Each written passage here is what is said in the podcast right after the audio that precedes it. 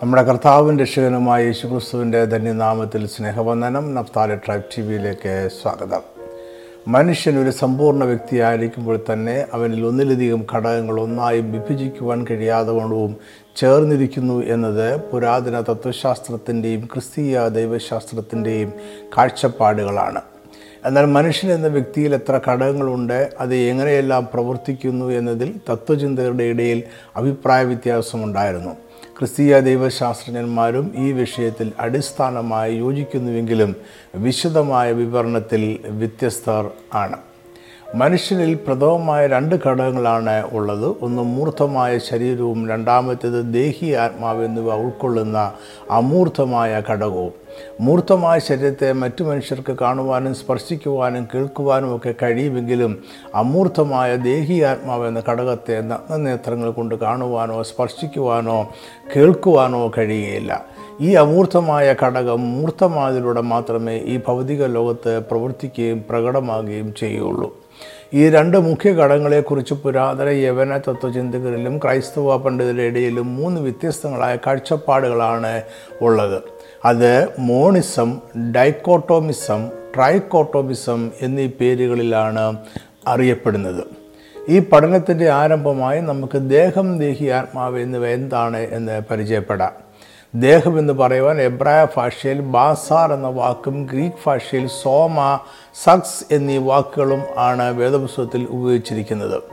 ഈ വാക്കുകൾ മനുഷ്യൻ്റെ ഭൗതിക ഘടകമായ ശരീരത്തെക്കുറിച്ച് പറയുന്നു. അതിനാൽ ദേഹത്തെ നമുക്ക് ഇങ്ങനെ നിർവചിക്കാം. ദേഹം എന്നത് മനുഷ്യൻ്റെ ശാരീരികമായ, ഭൗതികമായ, മൂർത്തമായ, പ്രത്യക്ഷമായ ഘടകമാണ്.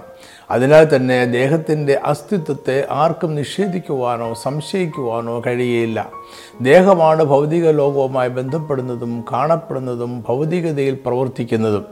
ഈ ബന്ധം കാഴ്ച, ഗന്ധം, കേൾവി, രുചി, സ്പർശനം അല്ലെങ്കിൽ കണ്ണ്, മൂക്ക്, ചെവി, വായ, തൊക്കെ എന്നീ ശരീരത്തിൻ്റെ അഞ്ച് ഇന്ദ്രിയങ്ങളിലൂടെ സാധ്യമാകുന്നു.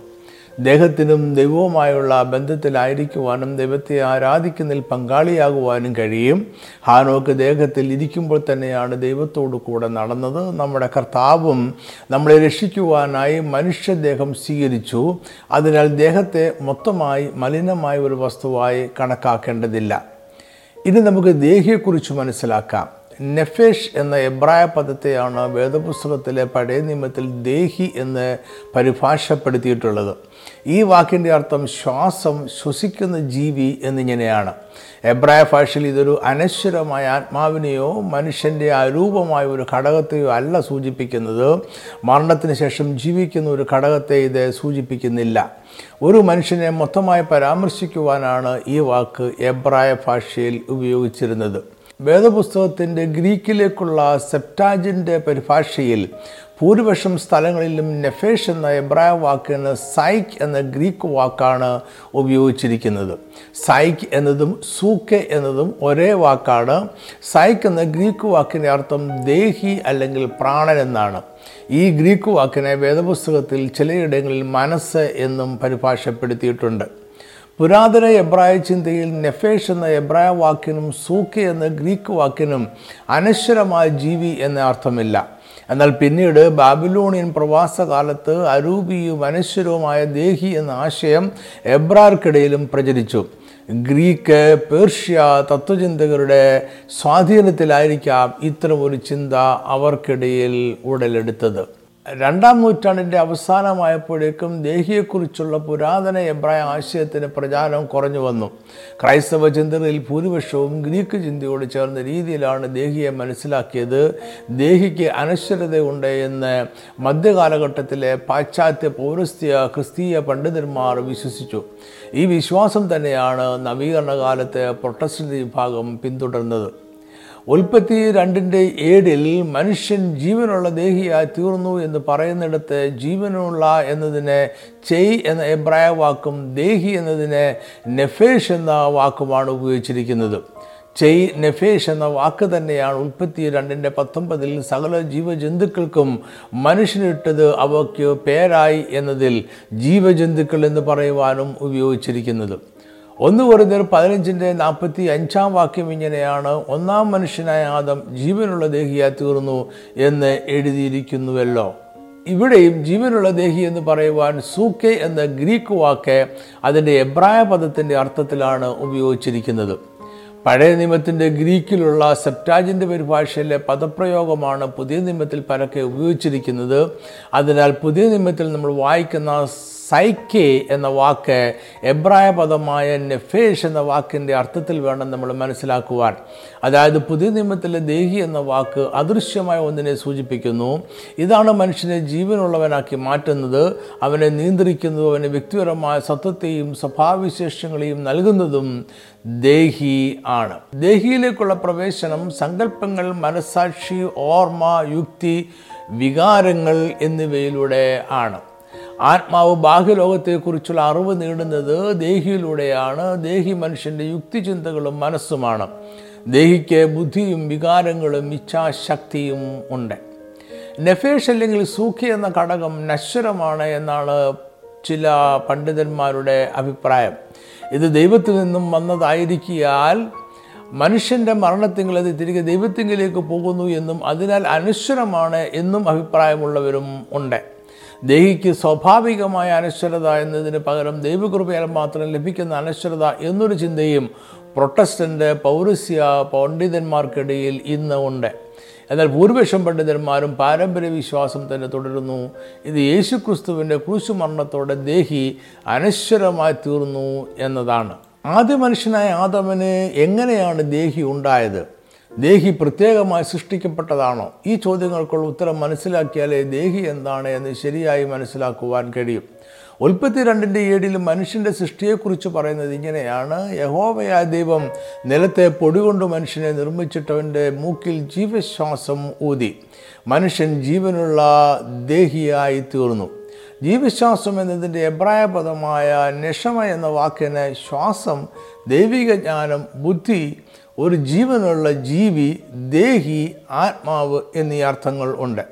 ഇവിടെ നമ്മൾ നിലത്തിലെ പൊടി കൊണ്ടുണ്ടാക്കിയ ജീവനില്ലാത്ത ആദാമിനെ ആദ്യം കാണുന്നു. അത് മണ്ണ് ആയതിനാൽ അപ്പോൾ അവന് മാംസളമായ ഒരു ശരീരമില്ലായിരുന്നു. ഈ മണ്ണുകൊണ്ടുള്ള ജീവനില്ലാത്ത രൂപത്തിലേക്കാണ് ദൈവം ജീവശ്വാസം ഊതിയത്. ദൈവത്തിൽ നിന്നും അവനിലേക്ക് കടന്നത് ദൈവത്തിൻ്റെ ജീവശ്വാസമാണ്. എന്നാൽ ജീവശ്വാസത്തോടൊപ്പമോ അതിനു മുമ്പോ ശേഷമോ ദൈവം ഒരു ദേഹിയെ അവൻ്റെ ശരീരത്തിലേക്ക് ഇട്ടതായി വേദപുസ്തകത്തിൽ എവിടെയും പറയുന്നില്ല. ദേഹിയെ ദൈവം പ്രത്യേകം സൃഷ്ടിച്ചതായും പറയുന്നില്ല. ദൈവത്തിൻ്റെ ജീവശ്വാസം മണ്ണുകൊണ്ടുള്ള മനുഷ്യരൂപത്തിലേക്ക് പ്രവേശിച്ചപ്പോൾ രണ്ട് കാര്യങ്ങൾ സംഭവിച്ചു. ഒന്ന്, മനുഷ്യന് മാംസളമായ ഒരു ശരീരം ലഭിച്ചു. രണ്ട്, അവൻ ജീവനുള്ള ദേഹിയായി രൂപാന്തരപ്പെട്ടു. അതായത് മണ്ണുകൊണ്ടുള്ള മനുഷ്യൻ്റെ ഉള്ളിൽ ദേഹി മറ്റൊരു വസ്തുവായി സൃഷ്ടിക്കപ്പെടുകയോ കയറിയിരിക്കുകയോ ആയിരുന്നില്ല. ദൈവത്തിൻ്റെ ജീവശ്വാസത്താൽ മണ്ണുകൊണ്ടുള്ള മനുഷ്യൻ ജീവനുള്ള ദേഹിയായി തീർന്നു. ഇവിടെ ജീവനുള്ള ദേഹി എന്ന പ്രയോഗം മാംസളമായ ശരീരവും ഒരു സവിശേഷമായ വ്യക്തിത്വവും ദൈവത്തിൻ്റെ ആത്മാവുമുള്ള ഒരു മനുഷ്യനെക്കുറിച്ച് മൊത്തമായി പറയുന്നു.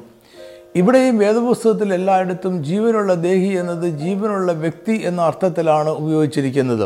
കാരണം മനുഷ്യന് ജീവനുള്ള ദേഹി ഉണ്ട് എന്നല്ല, മനുഷ്യൻ ഒരു ജീവനുള്ള ദേഹിയാണ് എന്നാണ് വേദപുസ്തകം പഠിപ്പിക്കുന്നത്. ദൈവത്തിൻ്റെ ജീവശ്വാസത്തിൻ്റെ സാന്നിധ്യമാണ് മനുഷ്യനെ ഒരു ജീവനുള്ള ദേഹിയാക്കി മാറ്റിയത്. മറ്റൊരു രീതിയിൽ പറഞ്ഞാൽ ദൈവം പകർന്നു നൽകിയ ആത്മാവാണ് മനുഷ്യനെ ജീവനുള്ള ഒരു വ്യക്തിയാക്കി തീർത്തത്. അതിനാൽ തന്നെ ആത്മാവ് മനുഷ്യനെ വിട്ടു പിരിയുമ്പോൾ അവൻ്റെ ദേഹിയും വിട്ട് പിരിയും. ദേഹി എന്നത് ഓരോ വ്യക്തിക്കും പ്രത്യേകമായുള്ളതാണ്. ഒരു വ്യക്തിയുടെ ദേഹി മറ്റൊരു വ്യക്തിയുടെ ദേഹിക്ക് സമമാകില്ല. അതിന് സ്വതന്ത്രമായ ഒരു വ്യക്തിത്വമുണ്ട്. ദേഹിയാണ് മനുഷ്യനെ മറ്റുള്ളതിൽ നിന്നും വ്യത്യസ്തവും സ്വതന്ത്രവുമായ വ്യക്തിത്വം നൽകുന്നത്. ദേഹി പ്രത്യേകമായി സൃഷ്ടിക്കപ്പെട്ടതല്ല, ആത്മാവിൻ്റെ സാന്നിധ്യത്താൽ ഉളവാക്കപ്പെട്ടതാണ്. ആത്മാവുമായി വേർതിരിക്കുവാൻ പ്രയാസമായ ഒരു ബന്ധത്തിൽ ദേഹി ആയിരിക്കുന്നു. ദേഹി ആത്മാവുമായി വേർപെട്ട രീതിയിൽ അനശ്വരമല്ല. അതിന് ആത്മാവുമായി വേർപെട്ട അവസ്ഥയിലുള്ള നിത്യതയില്ല. എന്നാൽ ദേഹിയും ആത്മാവും തമ്മിലുള്ള വേർപെടുത്തുവാൻ കഴിയാത്ത അവസ്ഥയിൽ ദേഹിക്ക് ആത്മാവിനോടൊപ്പം നിത്യത ഉണ്ട്. ദേഹിയെക്കുറിച്ച് ഇത്രയും മനസ്സിലാക്കിയതിനു ശേഷം ഇനി നമുക്ക് ആത്മാവിനെക്കുറിച്ച് ചിന്തിക്കാം. ഇവിടെ നമ്മൾ ചിന്തിക്കുന്നത് മനുഷ്യനിലുള്ള ദേഹം, ദേഹി, ആത്മാവ് എന്നീ മൂന്ന് ഘടകങ്ങളിൽ ഒന്നായ ആത്മാവിനെ കുറിച്ചാണ്. എബ്രായ ഭാഷയിൽ റുവാഖ് എന്നാൽ ആത്മാവ് എന്നാണ് അർത്ഥം. റൂവാക്ക് എന്ന വാക്കിൻ്റെ അർത്ഥം കാറ്റ് എന്നാണ്. ഇതിനെ ഗ്രീക്കിൽ ന്യൂമ എന്ന് പരിഭാഷപ്പെടുത്തിയിരിക്കുന്നു. ഗ്രീക്കിലെ ഈ വാക്കിൻ്റെ അർത്ഥം ശ്വാസം എന്നാണ്. ഇത് മനുഷ്യനിലുള്ള ഒരു അരൂപിയും അമൂർത്തവുമായ ഘടകമാണ്. ഇതേ എബ്രായ ഗ്രീക്ക് വാക്കുകൾ തന്നെയാണ് പരിശുദ്ധാത്മാവിനെ കുറിച്ച് പറയുവാനും വേദപുസ്തകത്തിൽ ഉപയോഗിച്ചിട്ടുള്ളത്. സൈക്ക് അല്ലെങ്കിൽ സൂഖ്യ എന്ന വാക്ക് ദേഹിയെ സൂചിപ്പിക്കുന്നതാണ്. എങ്കിലും ന്യൂമ, സൈക്ക് എന്നീ ഗ്രീക്ക് വാക്കുകൾ പര്യായ പദങ്ങൾ പോലെ ഒന്ന് ഒന്നിന് പകരമായി വേദപുസ്തകത്തിൽ ഉപയോഗിച്ചിട്ടുണ്ട്. ആത്മാവ് മനുഷ്യനിലെ ദൈവിക ഘടകമാണ്. മനുഷ്യൻ ദൈവത്തോട് ബന്ധപ്പെടുന്നത് ആത്മാവിലാണ്. അതുകൊണ്ടാണ് യേശു ശമരിയയിലെ സ്ത്രീയോട് ഇങ്ങനെ പറഞ്ഞത്, ദൈവം ആത്മാവാകുന്നു, അവരെ നമസ്കരിക്കുന്നവർ ആത്മാവിലും സത്യത്തിലും നമസ്കരിക്കണം. മരിക്കുമ്പോൾ അവരിലുള്ള ആത്മാവ് അവൻ്റെ ശരീരത്തെ വിട്ട് അതിനായി നിശ്ചയിക്കപ്പെട്ടിരിക്കുന്ന സ്ഥലത്തേക്ക് പോകുന്നു. ആത്മാവ് അനശ്വരമാണ്, അതിന് നിത്യതയുണ്ട്. ആത്മാവെന്ന വാക്ക് വേദപുസ്തകത്തിൽ വ്യത്യസ്തങ്ങളായ അർത്ഥത്തിൽ ഉപയോഗിച്ചിട്ടുണ്ട്. ആത്മാവ് ദൈവിക തൃത്വത്തിലെ മൂന്നാമനായ പരിശുദ്ധാത്മാവാണ്. ഇതുകൂടാതെ മനുഷ്യനിലെ മൂന്നാമത്തെ ഘടകവും ആത്മാവാണ്. ഇതിനെ മനുഷ്യനിലെ ആത്മാവെന്നോ മനുഷ്യാത്മാവെന്നോ വിളിക്കാം. ചില സ്ഥലങ്ങളിൽ ദുരാത്മാക്കളെക്കുറിച്ച് പറയുവാനും ഈ വാക്ക് ഉപയോഗിച്ചിട്ടുണ്ട്. എന്നാൽ ഇവിടെ നമ്മൾ മനുഷ്യനിലെ മൂന്നാമത്തെ ഘടകമായ ആത്മാവിനെക്കുറിച്ച് മാത്രമേ ചിന്തിക്കുന്നുള്ളൂ. ആത്മാവിൽ ഭൗതികമായതോ മൂർത്തമായതോ ഒന്നുമില്ല. ആത്മാവ് സ്വർഗീയമായ ഘടകമാണ്. റൂവാക്ക് ദൈവികവും അമൂർത്തവുമാണ്. അതിനൊരു മനുഷ്യൻ്റെ വ്യക്തിത്വവുമായി ബന്ധമില്ലാത്തതിനാൽ അത് സാർവത്രികമാണ്. അതൊരു മനുഷ്യനിലേക്ക് ഇറങ്ങി വരുമ്പോൾ ശിംശോനിൽ നമ്മൾ കാണുന്നത് പോലെയുള്ള വീരപ്രവൃത്തികളുണ്ടാകും. ഏലിയാവിൻ്റെ തീഷ്ണതയും ശലോമോൻ്റെ ജ്ഞാനവുമെല്ലാം റൂവാക്കിൻ്റെ സാന്നിധ്യത്താൽ ഉളവാകുന്നതാണ്. അത് മനുഷ്യനിലേക്ക് സ്വർഗത്തിൽ നിന്നും പകരപ്പെടുന്നതാണ്. ആത്മാവിൻ്റെ സ്വഭാവവിശേഷതകളിൽ വിശ്വാസം, പ്രത്യാശ, ഭയഭക്തി, പ്രാർത്ഥന, ആരാധന എന്നിവയാണ്. ആത്മാവ് എപ്പോഴും ദൈവവുമായുള്ള ബന്ധത്തിൽ ജീവനുള്ളതായിരിക്കണമെന്നില്ല. ആദാം പാപത്തിൽ വീണപ്പോൾ അവൻ്റെ ആത്മാവ് ദൈവവുമായുള്ള ബന്ധത്തിൽ ജീവനില്ലാത്തതായി മാറി. അത് ദൈവത്തിൽ നിന്നും അകന്നു ദൈവത്തോട് മത്സരിക്കുന്നതായി മാറി. രക്ഷിക്കപ്പെടുമ്പോൾ ക്രിസ്തുവിൽ ആത്മാവ് ദൈവത്തോട് നിരപ്പ് പ്രാപിക്കുന്നു. അത് വീണ്ടും ദൈവിക ബന്ധത്തിൽ ജീവനുള്ളതായി മാറുന്നു. നമ്മൾ മുമ്പേ ദുഷ്പ്രവൃത്തികളാൽ മനസ്സുകൊണ്ടാകുന്നവരും ശത്രുക്കളുമായിരുന്നു എന്ന് പൗലോസ് പറയുന്നത് ഈ അർത്ഥത്തിൽ ആണ്. ഇത്രയും കാര്യങ്ങൾ പൊതുവെ മനസ്സിലാക്കിക്കൊണ്ട് മനുഷ്യൻ്റെ ഘടകങ്ങളെക്കുറിച്ചുള്ള വ്യത്യസ്തങ്ങളായ കാഴ്ചപ്പാടുകൾ എന്തെല്ലാമാണ് എന്ന് തുടർന്ന് ചിന്തിക്കാം. മനുഷ്യരിൽ വ്യത്യസ്ത ഘടകങ്ങളുണ്ടോ? ഉണ്ടെങ്കിൽ എത്ര ഘടകങ്ങളുണ്ട് എന്നിവയെക്കുറിച്ച് വിഭിന്ന അഭിപ്രായങ്ങൾ തത്വചിന്തകർക്കിടയിലും ക്രിസ്തീയ വേദപണ്ഡിതന്മാർക്കിടയിലുമുണ്ട്. അതിൽ പ്രധാനമായ മൂന്ന് ചിന്താധാരകളുണ്ട്. അവ മോണിസം, ഡൈക്കോട്ടോമിസം, ട്രൈക്കോട്ടോമിസം എന്നീ പേരുകളിൽ അറിയപ്പെടുന്നു. മോണിസം എന്ന ചിന്താധാരയെ ഹോളിസം എന്നും വിളിക്കാറുണ്ട്. മോണിസം മനുഷ്യരിൽ വ്യത്യസ്തങ്ങളായ ഒന്നിലധികം ഘടകങ്ങളുണ്ട് എന്ന് വിശ്വസിക്കുന്നില്ല. ഇതിൽ വിശ്വസിക്കുന്നവരുടെ അഭിപ്രായത്തിൽ മനുഷ്യർ വേർപിരിക്കുവാൻ സാധ്യമല്ലാത്ത ഏക സമ്പൂർണ്ണ ഘടകമാണ്. അവൻ ഒന്നിലധികം ഭാഗങ്ങളുടെ സംയോജനമല്ല. ദേഹം ദേഹി ആത്മാവ് എന്നിങ്ങനെ മൂന്നായോ ദേഹം ആത്മാവ് എന്നിങ്ങനെ രണ്ടായോ മനുഷ്യനെ വേർപിരിക്കുവാൻ സാധ്യമല്ല. ദേഹം ആത്മാവ് എന്നത് ഒരു ഏക മനുഷ്യൻ്റെ രണ്ട് ഭാവങ്ങൾ മാത്രമാണ്. വേദപുസ്തകത്തിലെ ദേഹം ദേഹി ആത്മാവ് എന്നീ വാക്കുകളെല്ലാം പൂർണ്ണമായ വ്യക്തിയെക്കുറിച്ചോ അവൻ്റെ ജീവിതത്തെക്കുറിച്ചോ ആണ് പറയുന്നത്. എബ്രായ ചിന്തയെ ശരിയായി ഉൾക്കൊള്ളുന്നത് മോണിസമാണ് എന്നും ഇവർ വാദിക്കുന്നു. ദേഹമാത്മാവ് എന്നത് പ്ലേറ്റോയെ പോലെയുള്ള ഗ്രീക്ക് തത്വചിന്തകരുടെ തത്വമാണ്. ക്രിസ്തീയ വിശ്വാസികളുടെ പുനരുദ്ധാരണത്തിൽ ഇവർ വിശ്വസിക്കുന്നുണ്ട്. എന്നാൽ മനുഷ്യന് അവൻ്റെ ശരീരത്തിൽ നിന്നും അകന്നു മാറി ജീവിക്കുവാൻ കഴിയില്ല എന്നിവർ കരുതുന്നു. മരണത്തിന് ശേഷം അവൻ്റെ ദേഹിക്കോ ആത്മാവിനോ ശരീരം കൂടാതെ ജീവിക്കുവാൻ കഴിയില്ല. അതിനാൽ മരണത്തിന് ശേഷം മനുഷ്യൻ്റെ ആത്മാവ് ഉറങ്ങുന്നു എന്നാണ് അവരുടെ വിശ്വാസം. മോണിസത്തിന് ക്രൈസ്തവ ദൈവശാസ്ത്രവുമായി ചേർന്ന് പോവുക പ്രയാസമാണ്. യുക്തിചിന്തകരുടെ ഇടയിൽ ഇതിന് വളരെ സ്വീകാര്യതയുണ്ട്. എങ്കിലും ഈ ചിന്തയെ പിന്താങ്ങുന്ന വേദപണ്ഡിതന്മാരും ഉണ്ട്. സെവന്ത് ഡേ അഡ്വൻറ്റിസ്റ്റ് എന്ന സഭ ഇതിനെ ഔദ്യോഗികമായി അംഗീകരിച്ചിട്ടുണ്ട്. മനുഷ്യൻ്റെ ദേഹിയും ആത്മാവും മരണത്തിന് ശേഷം ജീവിക്കുന്നു എന്നതിന് ദൈവവചനത്തിൽ തെളിവുകളുണ്ട് എന്നാണ് സുവിശേഷ വിഹിത സഭകളുടെ വാദം. രണ്ടാമത്തെ കാഴ്ചപ്പാട് ഡൈക്കോട്ടോമിസമാണ്. ഇതിനെ ബൈപ്പാർട്ടൈറ്റ് സിദ്ധാന്തം എന്നും വിളിക്കാറുണ്ട്. മനുഷ്യനിൽ ദേഹം ദേഹി അല്ലെങ്കിൽ ആത്മാവ് എന്നീ രണ്ട് ഘടകങ്ങൾ മാത്രമേ ഉള്ളൂ എന്നും ദേഹിയും ആത്മാവും ഒന്നാണ് എന്നും ഇവർ വിശ്വസിക്കുന്നു. ദേഹം എന്നത് മനുഷ്യൻ്റെ മാംസമായ ശരീരമാണ്. ദേഹിയും ആത്മാവും ദൈവികമാണ്. മനുഷ്യൻ മരിക്കുമ്പോൾ അവൻ്റെ ദേഹിയും ആത്മാവുമായ ഘടകം അവൻ്റെ ശരീരത്തെ വിട്ടുപോകുന്നു. ഭാവിയിൽ പുനരുദ്ധാരണത്തിൽ ശരീരമെന്ന ഘടകവും ദേഹിയുമാത്മാവുമായ രണ്ടാമത്തെ ഘടകവും വീണ്ടും ഒന്നായി ചേരും. ഇതാണ് ഈ ചിന്തയുടെ ചുരുക്കം. അതായത് ഡൈക്കോട്ടോമിസത്തിൽ വിശ്വസിക്കുന്നവർ മനുഷ്യൻ്റെ ശരീരവും ആത്മാവും തമ്മിൽ ഒരു വേർതിരിവ് വ്യക്തമായും വേദപുസ്തകം പഠിപ്പിക്കുന്നുണ്ട് എന്ന് സമ്മതിക്കുന്നു. അത് മനുഷ്യൻ്റെ മൂർത്തവും അമൂർത്തവുമായ രണ്ട് ഘടകങ്ങളാണ്. ദേഹി മനുഷ്യൻ്റെ വ്യത്യസ്തമായ ഒരു ഘടകമല്ല, അത് ആത്മാവിൻ്റെ തന്നെ മറ്റൊരു പേരാണ്. മനുഷ്യരിലെ അമൂർത്തമായ ഘടകത്തെക്കുറിച്ച് പറയാൻ വേദപുസ്തകത്തിൽ ദേഹി എന്ന വാക്കും ആത്മാവെന്ന വാക്കും ഒരുപോലെ പര്യായപദങ്ങൾ പോലെ ഉപയോഗിച്ചിട്ടുണ്ട്. ഇന്ന് ആധുനിക വേദപണ്ഡിതന്മാരിൽ ഭൂരിപക്ഷം പേരും ഈ കാഴ്ചപ്പാടിൽ വിശ്വസിക്കുന്നവരാണ്. ഈ കൂട്ടത്തിൽ ബഹുമാന്യരായ ദേവദാസന്മാരുണ്ട് എന്നതിനാൽ നമുക്കിതിനെ പൂർണ്ണമായും തള്ളിക്കളയുവാൻ സാധ്യമല്ല. അതിനാൽ അവരുടെ വിശ്വാസത്തിൻ്റെ അടിസ്ഥാനമായി അവർ പ്രധാനമായും പറയുന്ന അഞ്ച് കാരണങ്ങൾ എന്തൊക്കെയാണ് എന്ന് നമുക്ക് നോക്കാം.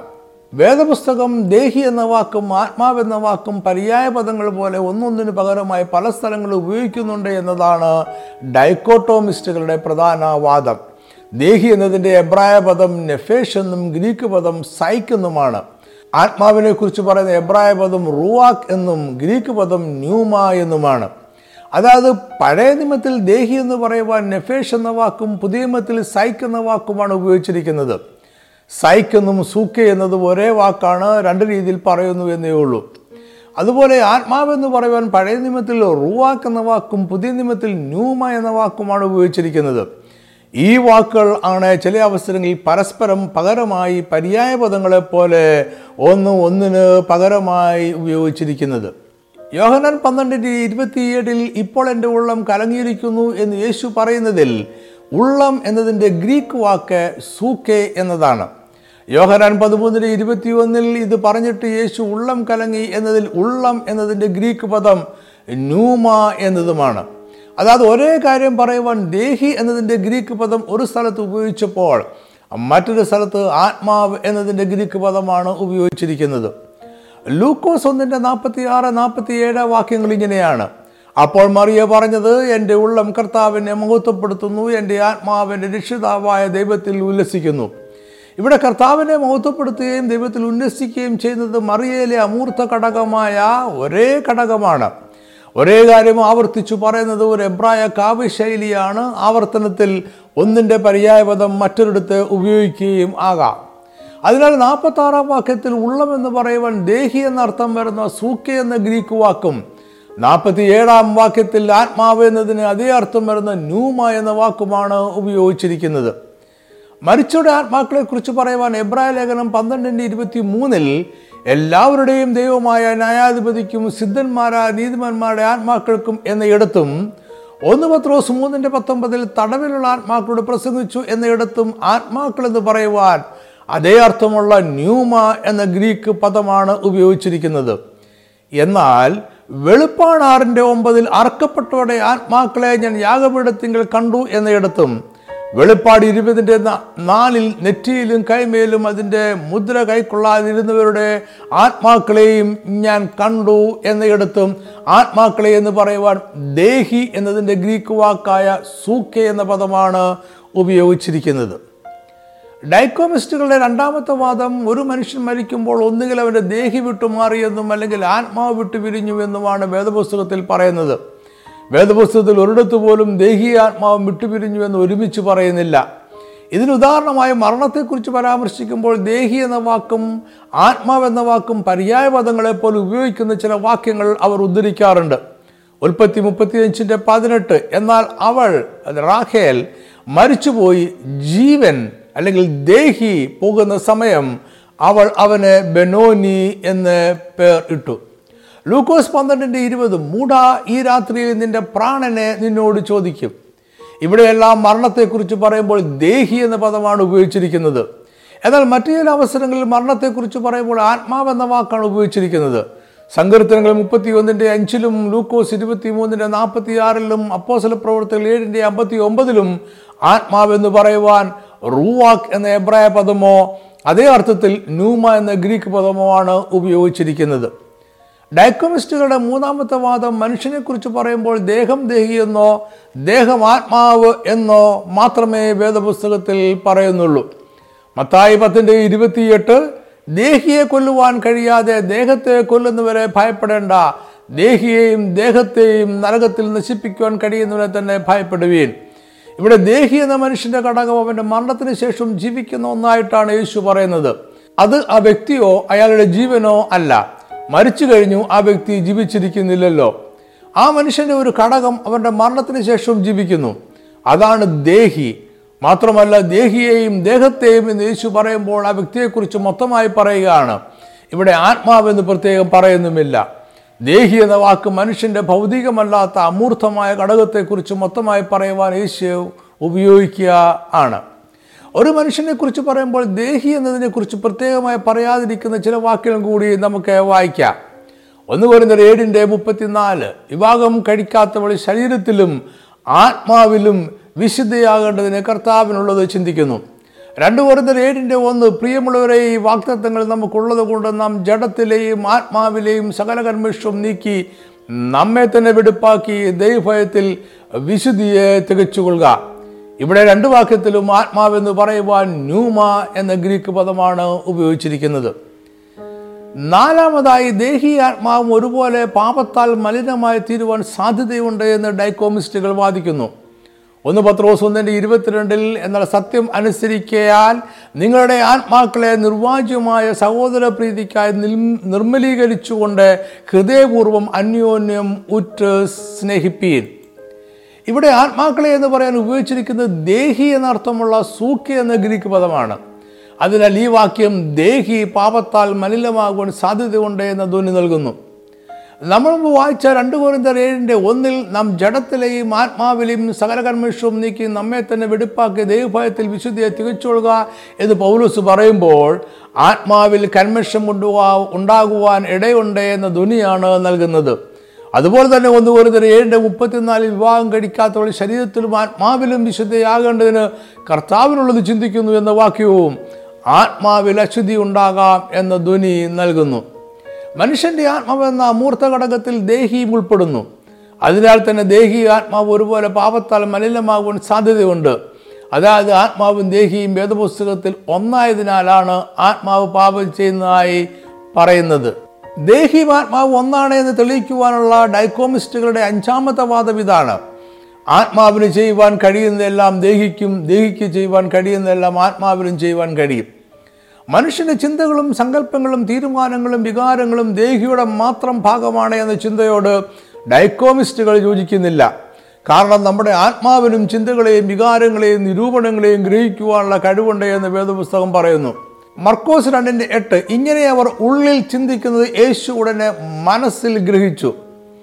അപ്പോസ്തല പ്രവൃത്തികൾ പതിനേഴിൻ്റെ പതിനാറ്, അഥേനയിൽ പൗലോസ് അവർക്കായി കാത്തിരിക്കുമ്പോൾ നഗരത്തിൽ ബിംബങ്ങൾ നിറഞ്ഞിരിക്കുന്നത് കണ്ട് മനസ്സിന് ചൂടുപിടിച്ചു.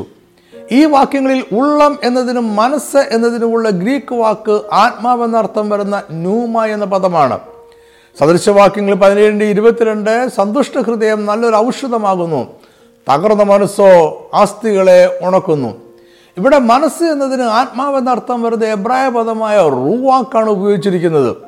അതിനാൽ ദേഹി ആത്മാവ് ഒന്നാണ് എന്നും അത് മനുഷ്യൻ്റെ അമൂർത്തമായ ഘടകമാണ് എന്നും ഇവ തമ്മിൽ വ്യത്യാസമുണ്ട് എന്നതിന് വ്യക്തമായ തെളിവുകൾ വേദപുസ്തകത്തിൽ ഇല്ല എന്നും ഡൈക്കോമിസ്റ്റുകൾ വിശ്വസിക്കുന്നു. മനുഷ്യൻ്റെ ഘടകങ്ങളെക്കുറിച്ചുള്ള മൂന്നാമത്തെ കാഴ്ചപ്പാടാണ് ട്രൈക്കോട്ടോമിസം എന്ന് അറിയപ്പെടുന്നത്. ഇതിനെ ട്രൈപാർട്ടൈറ്റ് സിദ്ധാന്തം എന്നും വിളിക്കാറുണ്ട്. മനുഷ്യൻ ദേഹം, ദേഹി, ആത്മാവ് എന്നീ മൂന്ന് ഘടകങ്ങൾ ചേർന്നതാണ് എന്നാണ് ഇതിൽ വിശ്വസിക്കുന്നവരുടെ വാദം. ഇവർ ദേഹിയും ആത്മാവും വേർതിരിച്ചു കാണുവാൻ കഴിയുന്ന രണ്ട് ഘടകങ്ങളാണ് എന്ന് വിശ്വസിക്കുന്നു. ഇതാണ് പാരമ്പര്യ ക്രിസ്തീയ വിശ്വാസം. ഈ ചിന്താധാരയിൽ വിശ്വസിക്കുന്നവരിൽ പാശ്ചാത്യരും പൗരസ്ത്യരും വിവിധ സഭാവിഭാഗത്തിൽപ്പെട്ടവരുമായ വേദപണ്ഡിതന്മാരുണ്ട്. ഇവരുടെ വാദങ്ങൾ ഇവയെല്ലാമാണ്. ആത്മാവ് മനുഷ്യൻ്റെ പ്രകൃതിയിലെ അരൂപിയായ ഉന്നത ഘടകവും ദേഹി ഉന്നതമല്ലാത്ത ഘടകവുമാണ്. ആത്മാവിൽ വിവേചനവും ഉൾക്കാഴ്ചയും നിർണയവും യുക്തിഭദ്രതയുമുണ്ട്. ദേഹി ഒരുവൻ്റെ വ്യക്തി എന്ന സ്വത്വമാണ്. ദേഹിയിൽ വികാരങ്ങളും രൂപങ്ങളും ഓർമ്മയും വ്യക്തിത്വവുമുണ്ട്. ട്രൈക്കോട്ടോമിസത്തെ അനുകൂലിക്കുന്നവർ ദേഹിക്ക് പാപം ചെയ്യാൻ കഴിയും എന്ന് സമ്മതിക്കുന്നു. കാരണം ദേഹിയിൽ മനുഷ്യൻ്റെ ബുദ്ധിയും യുക്തിയും വികാരങ്ങളും ഇച്ഛാശക്തിയുമുണ്ട്. ദേഹിക്ക് ദേഹത്തെയോ ആത്മാവിനെയോ അനുസരിച്ച് നടക്കുവാൻ കഴിയും. എന്നാൽ ആത്മാവ് ദേഹിയേക്കാൾ ഉന്നതമായ നിലയിലുള്ളതാണ് എന്നും വിശുദ്ധമാണ് എന്നും അവർ കരുതുന്നു. ഒരു മനുഷ്യൻ്റെ ആത്മാവ് അവൻ വീണ്ടും ജന്മം പ്രാപിക്കുമ്പോൾ മാത്രമേ ജീവനുള്ളതായി തീരുന്നുള്ളൂ എന്ന് അവർ വിശ്വസിക്കുന്നു. വീണ്ടും ജന്മം പ്രാപിക്കുമ്പോൾ ആത്മാവാണ് വീണ്ടും ജനിക്കുന്നത്, ആത്മാവാണ് പുതിയ മനുഷ്യൻ. അതിനാൽ ആത്മാവ് പാപത്തിൽ നിന്നും സ്വതന്ത്രമാകുന്നു. വീണ്ടും ജന്മം പ്രാപിച്ച് ആത്മാവ് പരിശുദ്ധാത്മാവിൻ്റെ നിർദ്ദേശങ്ങളനുസരിച്ച് മാത്രം പ്രവർത്തിക്കുന്നു. ഇതാണ് ട്രൈക്കോട്ടോമിസ്റ്റുകളുടെ വാദം. മനുഷ്യനെ ദൈവം സൃഷ്ടിച്ചതാണ് എന്നതുകൊണ്ട് തന്നെ അവനിൽ മൂന്ന് ഘടകങ്ങളുണ്ട്. ഉൽപ്പത്തി ഒന്നിൻ്റെ ഇരുപത്തിയാറിൽ ദൈവം പറയുന്നത് ഇങ്ങനെയാണ്: അനന്തരം ദൈവം നാം നമ്മുടെ സ്വരൂപത്തിൽ നമ്മുടെ സാദൃശ്യപ്രകാരം മനുഷ്യനെ ഉണ്ടാക്കുക. ദൈവം ത്രിയേകനാണ് എന്ന് നമുക്ക് അറിയാമല്ലോ. ദൈവിക തൃത്വത്താൽ ദൈവത്തിൻ്റെ സ്വരൂപത്തിലും സാദൃശ്യപ്രകാരവും സൃഷ്ടിക്കപ്പെട്ട മനുഷ്യനിലും മൂന്ന് ഘടകങ്ങൾ കാണാം. അവൻ്റെ ആത്മീയ ഘടകം ശരീരത്തിൽ നിന്നും തികച്ചും വിഭിന്നം ആണ്. മനുഷ്യനിൽ മൂന്ന് ഘടകങ്ങളുണ്ടെന്ന് തെളിയിക്കുവാൻ ട്രൈക്കോമിസ്റ്റുകൾ ഉപയോഗിക്കുന്ന ചില വാക്യങ്ങളിൽ ഇവയെല്ലാമാണ്. ഉൽപ്പത്തി രണ്ടിൻ്റെ ഏഴ്: യഹോവയായ ദൈവം നിലത്ത് പൊടികൊണ്ട് മനുഷ്യനെ നിർമ്മിച്ചിട്ട് അവൻ്റെ മൂക്കിൽ ജീവശ്വാസം ഊതി മനുഷ്യൻ ജീവനുള്ള ദേഹിയായി. മനുഷ്യനിൽ മൂന്ന് ഘടകങ്ങളുണ്ടെന്ന് ഈ വാക്യം വ്യക്തമാക്കുന്നു. മനുഷ്യനെ ദൈവം നിലത്തെ പൊടിയിൽ നിന്ന് സൃഷ്ടിച്ചു എന്നത് ഭൗതിക ഘടകമാണ്. അവന് ജീവൻ ലഭിച്ചത് ദൈവം അവൻ്റെ മൂക്കിൽ ജീവശ്വാസം ഊതിയപ്പോഴാണ്. ഇതിൻ്റെ അനന്തരഫലമായി മനുഷ്യൻ ജീവനുള്ള ദേഹിയായി തീർന്നു. ട്രൈക്കോമിസ്റ്റുകൾ അവരുടെ വാദത്തിന് പ്രധാന തെളിവായി ഉപയോഗിക്കുന്ന വാക്യമാണ് ഒന്ന് തെസ്സലോനിക്കർ അഞ്ചിൻ്റെ ഇരുപത്തിമൂന്ന്. അത് ഇങ്ങനെയാണ്: സമാധാനത്തിന് ദൈവം തന്നെ നിങ്ങളെ മുഴുവനും ശുദ്ധീകരിക്കുമാറാകട്ടെ. നിങ്ങളുടെ ആത്മാവും പ്രാണനും ദേഹവും അശേഷം നമ്മുടെ കർത്താവായ യേശുക്രിസ്തുവിൻ്റെ പ്രത്യക്ഷതയിൽ അനന്യമായി വെളിപ്പെടും വണ്ണം കാക്കപ്പെടുമാറാകട്ടെ. ഈ വാക്യത്തിലെ മുഴുവനും അശേഷം എന്നീ വാക്കുകൾ ഈ മൂന്ന് ഘടകങ്ങളുടെ പൂർണ്ണതയാണ് കാണിക്കുന്നത്. ഇവർ ഉദ്ധരിക്കുന്ന മറ്റൊരു വേദഭാഗം ഒന്ന് കൊരിന്ത്യർ രണ്ടിൻ്റെ പതിനാല് മുതൽ മൂന്നിൻ്റെ രണ്ട് വരെയുള്ള വാക്യങ്ങളാണ്. ഈ വേദഭാഗത്ത് അപ്പോസ്തലൻ പൗലോസ് കൊരിന്ത്യയിലെ സഭയിലുള്ള വിശ്വാസികളെ പ്രത്യേകമായും എല്ലാ വിശ്വാസികളെ പൊതുവായും മൂന്ന് വിഭാഗങ്ങളായി തിരിക്കുന്നു. അവർ ആത്മീയന്മാർ, പ്രാകൃത മനുഷ്യർ, ജഡീകന്മാർ എന്നിവരാണ്. ഈ മൂന്ന് കൂട്ടരെയും നിയന്ത്രിക്കുന്നത് അവരുടെ വ്യത്യസ്തങ്ങളായ ഘടകങ്ങളാണ്.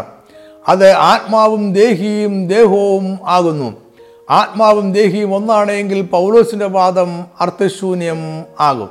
ട്രൈക്കോട്ടോമിസത്തിൽ വിശ്വസിക്കുന്ന ഉദ്ധരിക്കുന്ന മറ്റൊരു വാക്യമാണ് എബ്രായർ നാലിൻ്റെ പന്ത്രണ്ട്. ദൈവത്തിൻ്റെ വചനം ജീവനും ചൈതന്യവുമുള്ളതായി ഇരുവായ്ത്തലയുള്ള ഏത് വാളിനേക്കാളും മൂർച്ചയേറിയതും പ്രാണനെയും ആത്മാവിനെയും സദ്യവഞ്ചുകളെയും വേർപിടിക്കും വരെ തുളച്ചു ചെല്ലുന്നതും ഹൃദയത്തിലെ ചിന്തനങ്ങളെയും ഭാവങ്ങളെയും വിവേചിക്കുന്നതും ആകുന്നു. ഈ വാക്യത്തിൽ ദേഹി അഥവാ പ്രാണൻ, ആത്മാവ് എന്നിവ രണ്ട് ഘടകങ്ങളാണ് എന്ന് വ്യക്തമായി പറയുന്നു. ഇവിടെ പ്രാണൻ എന്ന് പറയുവാൻ ഗ്രീക്കിൽ ഉപയോഗിച്ചിരിക്കുന്നത് സൂക്കെ എന്ന വാക്കാണ്. അതായത് പ്രാണൻ എന്ന മലയാള പദം ദേഹി എന്നതിനെ കാണിക്കുന്നു. ദേഹി എന്നതിൻ്റെ എബ്രായ പദമായ നെഫേഷിൻ്റെ ഗ്രീക്ക് പദമാണ് സൂക്കെ. ട്രൈക്കോട്ടോമിസം അനുസരിച്ച് മനുഷ്യൻ്റെ ദേഹി അഥവാ പ്രാണനിൽ അവൻ്റെ ബുദ്ധിയും വികാരങ്ങളും ഇച്ഛാശക്തിയുമുണ്ട്. എല്ലാ മനുഷ്യർക്കും ദേഹിയുണ്ട്. അതിന് ദൈവത്തിൻ്റെ ഹിതം പ്രവർത്തിക്കുവാനും അതിനെ എതിർത്തുകൊണ്ട് പാപം ചെയ്യുവാനും കഴിയും. ഒരു തെരഞ്ഞെടുപ്പിനുള്ള സ്വാതന്ത്ര്യം അതിന് ഉണ്ട്. നവീകരണ നായകന്മാരിൽ പ്രമുഖനായിരുന്ന മാർട്ടിൻ ലൂതർ ലൂക്കോസിൻ്റെ സുവിശേഷത്തിൻ്റെ വ്യാഖ്യാനത്തിൽ മനുഷ്യരിൽ മൂന്ന് ഘടകങ്ങളുണ്ട് എന്ന് വ്യക്തമായി പറഞ്ഞിട്ടുണ്ട്. യേശുവിൻ്റെ അമ്മ മറിയോടെ സ്തുതിവാചകങ്ങളെക്കുറിച്ച് പറയുമ്പോൾ ഒരു പഴയമ ദൃഷ്ടാന്തത്തിലൂടെ ദേഹം, ദേഹി, ആത്മാവ് എന്നിവയെ മാർട്ടിൻ ലൂതർ വിശദീകരിക്കുന്നുണ്ട്. അത് ഇങ്ങനെയാണ്: മോശയുടെ സമാഗമന കൂടാരത്തിന് മൂന്ന് ഭാഗങ്ങളുണ്ടായിരുന്നു. അത് പ്രാകാരം, വിശുദ്ധ സ്ഥലം, അതിവിശുദ്ധ സ്ഥലം എന്നിവയായിരുന്നു. അതിവിശുദ്ധ സ്ഥലം ദൈവത്തിൻ്റെ വാസസ്ഥലമായിരുന്നു. അവിടെ ദൈവത്തിൽ നിന്നും പുറപ്പെടുന്ന വെളിച്ചമല്ലാതെ മനുഷ്യനിർമ്മിതമായ മറ്റൊരു പ്രകാശ സ്രോതസ്സും ഉണ്ടായിരുന്നില്ല. രണ്ടാമത്തേത് വിശുദ്ധ സ്ഥലമാണ്. അവിടെ ഏഴ് ശാഖകളുള്ള ഒരു നിലവിളക്ക് ഉണ്ടായിരുന്നു. അതെപ്പോഴും കത്തിക്കൊണ്ടിരുന്നു. മൂന്നാമത്തേത് പ്രാകാരമായിരുന്നു. അത് മേൽക്കൂരയില്ലാത്ത തുറന്ന സ്ഥലമായിരുന്നു. അവിടെ സൂര്യൻ്റെ പ്രകാശം നേരിട്ട് പതിച്ചു. ഇതിലൊരു ക്രിസ്തീയ വിശ്വാസിയുടെ ശരീരത്തിലെ മൂന്ന് ഘടകങ്ങളെ കാണാം. മനുഷ്യൻ്റെ ആത്മാവ് അതിവിശുദ്ധ സ്ഥലമാണ്. അവിടെയുള്ള വിശ്വാസത്തിൻ്റെ ബാഹ്യമായ പ്രകാശമില്ലാത്ത അവസ്ഥയിൽ ദൈവം വസിക്കുന്നു. അവിടെ ഉള്ളതൊന്നും മനുഷ്യൻ കാണുന്നില്ല, അറിയുന്നില്ല, ഗ്രഹിക്കുന്നതുമില്ല. എങ്കിലും മനുഷ്യനത് വിശ്വസിക്കുന്നു. വിശുദ്ധ സ്ഥലത്തെ നിലവിളക്കുണ്ട്, അവിടെ വെളിച്ചം ഉണ്ട്. ഇത് മനുഷ്യൻ്റെ ദേഹി അല്ലെങ്കിൽ പ്രാണനെ സൂചിപ്പിക്കുന്നു. ഇവിടം കാണപ്പെടുന്നതും മൂർത്തവുമായ കാര്യങ്ങളെ ഗ്രഹിക്കുവാനുള്ള മനുഷ്യൻ്റെ കഴിവ്, യുക്തി, വിവേചനം, അറിവ് എന്നിവയുടെ ഇരിപ്പിടമാണ്. സമാഗമന കൂടാരത്തിൻ്റെ പ്രാകാരം മനുഷ്യൻ്റെ ദേഹത്തെ സൂചിപ്പിക്കുന്നു. അത് എല്ലാവർക്കും തുറന്നു കിടക്കുന്നു. മനുഷ്യർക്ക് ഒരുവൻ്റെ പ്രവൃത്തിയെയും ജീവിത രീതിയെയും കാണുവാൻ കഴിയും. ഇതായിരുന്നു മാർട്ടിൻ ലൂതറിൻ്റെ വിശദീകരണം. സുവിശേഷ വികത സഭകൾ ട്രൈക്കോട്ടോമിസമാണ് വിശ്വസിക്കുന്നത് എങ്കിലും വേദപണ്ഡിതന്മാർക്കിടയിൽ ഇന്ന് ഇതിന് ഏറെ പിന്തുണയില്ല. ദേഹിയും ആത്മാവും തമ്മിലുള്ള വ്യത്യാസത്തെ വ്യക്തമായി വിശദീകരിക്കുവാൻ ട്രൈക്കോട്ടോമിസത്തിൽ വിശ്വസിക്കുന്നവർ ഏറെ പാടുപെടുന്നുണ്ട്. വേദപുസ്തകത്തിൽ ഇവ രണ്ടും തമ്മിലുള്ള വ്യത്യാസം വ്യക്തമായി നിർവചിക്കപ്പെട്ടിട്ടില്ല. ദേഹം, ദേഹി, ആത്മാവ് എന്നിങ്ങനെയുള്ള മനുഷ്യൻ്റെ മൂന്ന് ഘടകത്തെക്കുറിച്ചുള്ള ഈ പഠനം ഇവിടെ അവസാനിപ്പിക്കട്ടെ. ഇതൊരു ഹ്രസ്വ പഠനം ആയിരുന്നു. അതിനാൽ ഇതിനെക്കുറിച്ച് കൂടുതൽ അറിയുവാൻ താല്പര്യമുണ്ടെങ്കിൽ ഈ വിഷയത്തെ ആസ്പദമാക്കി പ്രസിദ്ധീകരിച്ചിരിക്കുന്ന ഈ ബുക്കിൻ്റെ ഒരു കോപ്പി വാട്സാപ്പിലൂടെ ആവശ്യപ്പെടാം. Phone number nine eight nine double five two four eight five four. Vathil dot in എന്ന നമ്മുടെ വെബ്സൈറ്റിൽ ലഭ്യമായിരിക്കുന്ന ലിങ്ക് ഉപയോഗിച്ചും ഈ ഇ ബുക്ക് ഡൗൺലോഡ് ചെയ്യാവുന്നതാണ്. തിരുവചനത്തിൻ്റെ ആത്മീയ മർമ്മങ്ങൾ വിവരിക്കുന്ന അനേകം വീഡിയോകളും ഓഡിയോകളും നമ്മുടെ ഓൺലൈൻ ചാനലുകളിൽ ലഭ്യമാണ്. വീഡിയോ കാണുവാൻ Naphtali tribe T V dot com എന്ന ചാനലും ഓഡിയോ കേൾക്കുവാൻ Naphtali tribe radio dot com എന്ന ചാനലും സന്ദർശിക്കുക. ഈ രണ്ട് ചാനലുകളും സബ്സ്ക്രൈബ് ചെയ്യാൻ മറക്കരുത്. അത് ഇനിയും പ്രസിദ്ധീകരിക്കുന്ന വീഡിയോ, ഓഡിയോ എന്നിവ നഷ്ടപ്പെടാതെ ലഭിക്കുവാൻ സഹായിക്കും. ഇതിൻ്റെ എല്ലാം വേദപഠന കുറിപ്പുകളും ഓൺലൈനിൽ ലഭ്യമാണ്. ഇംഗ്ലീഷിൽ വായിക്കുവാൻ നഫ്താലി ട്രൈബ് ഡോട്ട് കോം എന്ന വെബ്സൈറ്റും മലയാളത്തിന് വാതിൽ ഡോട്ട് ഇൻ എന്ന വെബ്സൈറ്റും സന്ദർശിക്കുക. പഠനക്കുറിപ്പുകൾ ഇ ബുക്കായി ലഭിക്കുവാൻ ഇതേ വെബ്സൈറ്റുകൾ സന്ദർശിക്കാവുന്നതാണ്. അല്ലെങ്കിൽ മുകളിൽ പറഞ്ഞ ഫോൺ നമ്പറിൽ വാട്സാപ്പിലൂടെ ആവശ്യപ്പെടാം. എല്ലാ മാസവും ഒന്നാമത്തെയും മൂന്നാമത്തെയും ശനിയാഴ്ച വൈകിട്ട് അഞ്ച് മണിക്ക് പൗർവിഷൻ ടി വിയിൽ നമ്മുടെ പ്രോഗ്രാമുണ്ട്. ദൈവജനം ഗൗരവമായി പഠിക്കുവാൻ ആഗ്രഹിക്കുന്നവർ ഈ പ്രോഗ്രാമുകൾ മറക്കാതെ കാണുക, മറ്റുള്ളവരും കൂടെ പറയുക. ഈ സന്ദേശം കണ്ടതിനും കേട്ടതിനും വളരെ നന്ദി. ദൈവം നിങ്ങളെല്ലാവരെയും സമൃദ്ധമായി അനുഗ്രഹിക്കട്ടെ. ആമേൻ.